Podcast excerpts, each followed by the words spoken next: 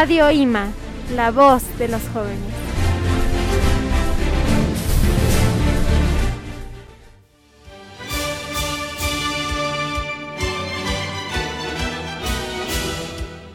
Bienvenidos todos a una nueva edición de Radio IMA. Hoy nos acompañan dos personas muy importantes para la comunidad IMA, ya que ellos se dedican a ayudar a los estudiantes y a hacer una convivencia sana. Les damos la más cordial bienvenida. Alabados el Verbo encarnado.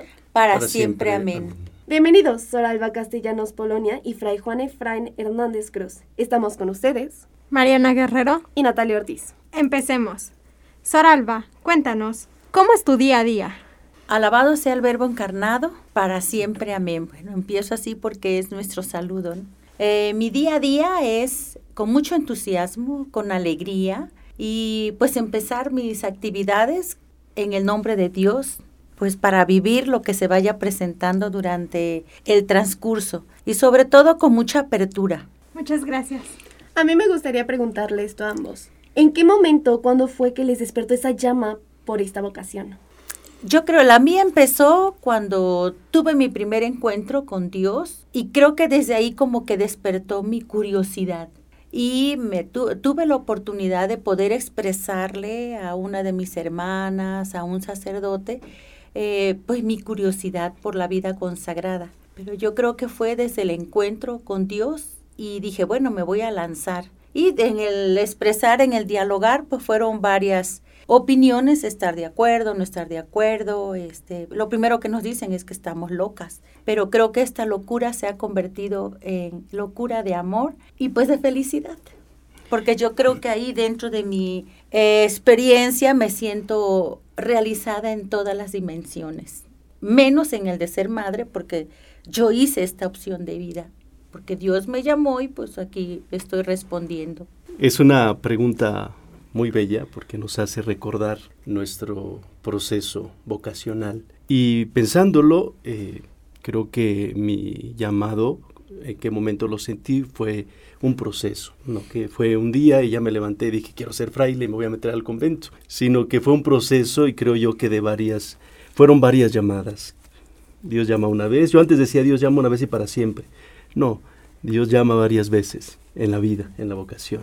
Pero Dios llama en personas concretas. Recordemos aquel pasaje cuando Dios le dice, este, eh, Moisés le dice a Abraham, ¿cuál es tu nombre? ¿no? Y el Señor le dice, yo soy el Dios de Abraham, el Dios de Isaac, el Dios de Jacob. Dios habla a través de la historia en personas concretas, como Abraham, Isaac y Jacob. Y uno en nuestro proceso vocacional, Dios nos fue llamando, pero en personas concretas o acontecimientos concretos de la historia. Y es ahí donde uno siente que Dios te está diciendo, ven y sígueme pero va a respetar la libertad del ser humano. Respetó mi libertad, así como respetó la libertad de la hermana Alba. ¿sí? Él espera, llama, pero espera que nosotros respondamos en libertad, porque Dios no lleva a nadie a la fuerza, sino uno libremente le dice, sí Señor, tengo dudas, pero sé que tú me las vas a aclarar en el camino. Muchas gracias. Fray Juan, ¿cuál es tu lucha para levantarte todos los días? Eh, creo que no es una lucha, Hace un ratito la, hermana Alba dijo algo muy importante, me levanto feliz, contenta. En cuanto nos levantamos, ya sabemos que no es porque, ay, tengo que, ir, tengo que estar, ¿no? Qué pesado, ¿no? Entonces, si empiezas a, decir eso es porque algo está fallando en tu vocación, en tu vivir cotidiano. Nos levantamos felices, porque sabemos que es nuestro lugar. Fui llamado para esto y soy feliz, y me levanto feliz. Entonces, no es una lucha, de, ay, tengo que levantarme a las 6 de la mañana porque tengo que estar en la capilla a las 7, y ay, que tengo que ir a rezar, y luego tengo que ir a misa, y luego tengo que ir a confesar, y luego, híjole, entonces no sería feliz. ¿Para qué quiere la iglesia una religiosa, un religioso que no es feliz? Nos levantamos felices. Gracias. Bueno, Sor Alba, ¿nos podría compartir alguna experiencia que le haya grabado emocionalmente? Este sí, yo creo que, bueno, tengo varias, pero una de las experiencias es cuando voy a los encuentros de jóvenes que están en proceso de acompañamiento. Creo que eso me, me entusiasma como cada día, pues ayudarlos a que ellos descubran eh, pues el proyecto que tiene Dios para ellos. Y no hay tiempo. Y pues casi nunca es decir que venga para mi congregación, sino que descubra su proyecto para la iglesia. Y creo que esa experiencia de los jóvenes con cada locura que te comparten, este, pues hace que, que digo, ay, qué, qué hermoso, ¿no? Es poder compartir esta búsqueda. Muchas gracias. Esta pregunta es para ambos. ¿Qué es lo que más disfrutan hacer en su día a día? Bueno, a mí me encanta disfrutar el encuentro con las hermanas, que es mi comunidad, porque creo que ahí la alegría, el entusiasmo eh, me inyectan pues para disfrutar mi día y pues bueno, empezando eh, con mi encuentro con Dios de manera personal. Creo que eso es lo que me eh, inunda para poder disfrutar el día a día, pero concretamente con mi comunidad que ha sido maravillosa. Somos seis hermanas y todas somos bien diferentes, pero nos une el llamado, el amor y, la entrega de día a día. Creo que como religiosos que somos, eh, coincidimos en esto, hermana, también, eh, la vida comunitaria. Fuimos llamados para vivir en comunidad. Nos entusiasma mucho encontrarnos, porque aunque vivimos juntos, rezamos juntos, comemos juntos, no dormimos juntos porque cada quien tiene su habitación, pero estamos juntos en la vida religiosa. Y entonces encontrarte con tus hermanos, porque después, aunque rezamos en la mañana, desayunamos juntos y después cada uno se va a sus trabajos, algunos se van a la universidad, algunos se van a celebrar la Eucaristía, a la pastoral, pero nos volvemos a encontrar en la hora de la comida. El encontrarte con tu hermano, con tu hermana, ¿sí? Sabes que no estás solo, no estás sola, sino me voy a encontrar con quien comparte el mismo proyecto del reino de Dios. Y eso es un momento muy feliz. Gracias. Bueno, hablando de todo esto, me gustaría saber por qué quisieron pertenecer a esta congregación. ¿Qué fue lo que les llamó a pertenecer aquí? Este, a mí tuve la oportunidad de conocer varias congregaciones, pero a mí lo que me llamó la forma de vivir del testimonio es la espiritualidad de la encarnación y esa sigue siendo pues el motor de día a día pues porque nos llama a ese acercarnos a la realidad del otro, la realidad del mundo, y eso es lo que a mí me, encantó, eh, la apertura de la congregación, esa, esa entrega de fidelidad, eso fue eh, lo que me impulsó. Y bueno, todo basado en el sí de María, entonces a eso también forma parte de, mi motivación para pertenecer a esta congregación de las Hermanas de la Caridad del Verbo Encarnado. A mí lo que me llamó la atención para entrar a la orden, eh, yo soy dominico, y de entrada fue la vida comunitaria. Yo vengo de una familia donde somos muchos hermanos, somos diez, yo soy el más chico de diez hermanos, y yo sentía la inquietud hacia la vida sacerdotal, y en algún momento, sintiendo esta inquietud, eh, recuerdo que yo fui a preguntar al seminario diocesano y me atendió el rector, muy amable y todo, pero cuando el rector me dijo, eh, nos preparamos, después de nuestra preparación el obispo te envía a vivir a una parroquia donde vas a administrar esa parroquia, los sacramentos, la vida pastoral, pero vas a vivir solo. Uy, eso me como que me eché para atrás, ¿no? No puedo vivir solo, o sea, no entraba en mi, mente eh, la soledad. ¿Por qué? Porque venía de una familia numerosa, donde hay hermanos, sobrinos, primos, y decir que yo iba a vivir solo, no. Pero cuando conozco la orden de predicadores y vi que vivían como una familia, juntos, rezaban juntos, hacían proyectos juntos, incluso cuando conocí el lema, que dice la predicación para la salvación de las almas, wow, eso me atrajo mucho. Y más cuando me explican que la salvación de las almas no es salvar almas para que se nos vayan al infierno, sino para que esas almas se sientan salvadas aquí y ahora. Y que aquí y ahora, un alma que se siente salvada va a ser feliz y va a hacer el bien y va a construir un mundo más justo y va a luchar por la justicia, por la paz. Y eso fue lo que me atrajo de la orden, para entrar a la vida religiosa. Soralba, ¿puedes contarnos cuál ha sido el mayor reto que has enfrentado en tu vida? Eh, el mayor reto fue dejar físicamente mi familia, pero no la deja uno físicamente, porque ellos siempre te acompañan, están ahí para toda la vida también. Mm, y aparte de ese gran reto también, este, porque pensaba que ya no los iba a volver a ver nunca, pero pues no, en acontecimientos hermosos siempre estuve ahí presente, igual ellos conmigo. Pero creo que fue uno de los retos, porque igual Este, soy, tenemos, tengo ocho hermanos, yo soy la sexta de las más chicas, y entonces sí, yo decía, ay, ¿qué voy a hacer? Pero no, ese fue un gran reto y creo que Dios se encargó de poner tantas este, experiencias, novedades, pues para que me siguieran motivando a seguir dando esta respuesta. Fray Efraín, ¿actualmente se encuentra en alguna misión altruista? Y si es así, ¿nos la podría compartir? Mira, actualmente mi trabajo, eh, mi servicio, mejor dicho, eh, a la iglesia,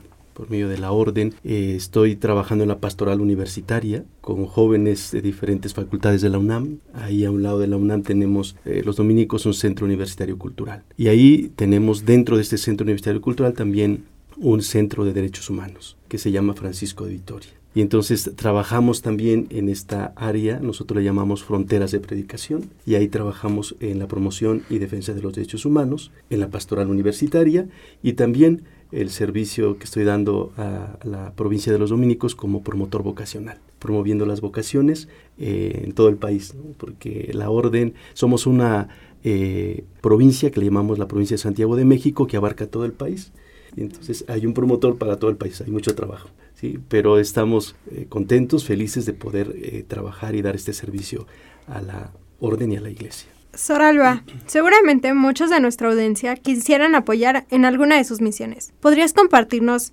alguna misión en la que podamos apoyar? Pues puede ser la comunidad de Floricanto que se encuentra ubicada en Chilcuautla, también nuestra comunidad en, en Chiapas, Juárez.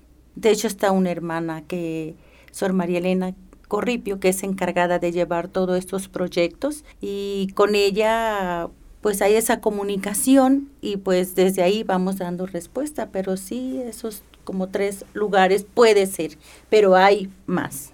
Esta pregunta va para ambos. Ahora que mencionaron la parroquia me dio mucho interés. ¿Nos podrían decir su experiencia en esta? ¿Cómo convivían con sus hermanos? ¿Qué hacían o su día a día en sí? Aunque, eh, por ejemplo, nosotros como orden religiosa, eh, no estamos, no se nos prepara para ser párrocos, para atender una parroquia, sino el religioso dominico eh, no debería tener esta, eh, esa área porque estamos llamados para otro servicio dentro de la iglesia. Pero la iglesia tiene necesidades. Y una de sus necesidades es, hay parroquias y hay que atenderlas. Y entonces nos piden a la vida religiosa que atendamos alguna parroquia. Cuando la atendemos, le decimos al obispo eh, que sí vamos a atender esa parroquia que se nos da, pero la vamos a atender desde nuestro estilo de vida. No va a ser un solo fraile el que va a atender esa parroquia, sino la va a atender una comunidad allá donde, donde vivo, que está el convento de San Alberto Magno, somos 17 eh, frailes los que vivimos ahí. De esos 17, 8 eh, son sacerdotes. Y atendemos la parroquia universitaria y la parroquia San Alberto Magno. Y entonces los 8 atendemos a la comunidad. Y dentro de esta parroquia, pues tenemos eh, grupos de catequesis, grupos de ministros de la Eucaristía, tenemos cursos de oración, tenemos celebraciones eucarísticas, ¿sí? el contacto con nuestros hermanos y hermanas laicos. Entonces, atendemos estas parroquias desde un estilo de vida, de, un estilo religioso, comunitario. Pues nosotras pues pertenecemos a una parroquia y depende de las actividades que tiene y de nuestros compromisos, pues igual nos vamos involucrando en la parroquia, pero hay comunidades nuestras que trabajan en la parroquia, eh, pues preparación a catequesis, matrimonio, preparando diferentes grupos de acuerdo a las necesidades eh, para que ellos también se vayan impulsando. Y pues igual, eh, yo estoy en el área de la pastoral vocacional y pues me invitan a encuentros, a retiros, tanto de jóvenes como de monaguillos. Y pues como es mi misión ahorita, pues eso es lo que yo trato de, de involucrarme en la parroquia donde esté pero pues ahorita que yo tengo una parroquia fija, no, porque pues mi misión ahorita no me lo permite, pero si estamos en X lugar, en X comunidad, pues sí, el trabajo es fuerte a nivel parroquial. Antes de concluir esta agradable visita, queríamos preguntarles si tienen algún mensaje que quisieran darnos. Sí, invitar a los jóvenes a que se animen a participar, a investigar, a conocer, a informarse sobre esta inquietud de la vida consagrada, tanto masculina como femenina o, de sacerdote, es importante que pues que entren en este proceso. No quiere decir que ya entres y ya te vas a quedar como sacerdote o como religiosa o religioso, no. Es una búsqueda, es un caminar juntos para descubrir el proyecto que Dios tiene para cada uno de ellos. A mí me gustaría también este, agregar que el joven está llamado a vivir, a ser feliz. Esa es la primera vocación, ser feliz. Después, si siente la joven, el joven, también una inquietud como la que sintió la hermana Alba o en algún momento sentí yo, no se queden con esa duda, busquen ayuda. Hay hermanas, hermanos religiosos que estarán dispuestos a acompañarles en un proceso de discernimiento vocacional. Discernimiento vocacional no quiere decir que si busca ayuda y le cuenta a algún eh, religioso o religiosa su inquietud vocacional, que sí que ya lo van a meter al comento al siguiente día. No, es un proceso para ver si es un llamado que Dios le está haciendo para este estilo de vida. Porque así como hay muchos estilos de vida, este es uno. Y si Dios llama a alguna joven o algún joven para este estilo de vida, estamos dispuestos a acompañarlos en su proceso de discernimiento. Así que jóvenes, no tengan miedo, acérquense para que resuelvan esas dudas y estaremos dispuestos a caminar con ustedes. Muchas gracias. Gracias. Muchas gracias. De verdad tenemos mucha alegría por tenerlos aquí, Soralba y Fray Efraín. Esto fue todo. Nosotros somos Mariana Guerrero y Natalia Ortiz. Gracias por escucharnos. Producción audiovisual Alejandro Mercado. Producción general Aldo González.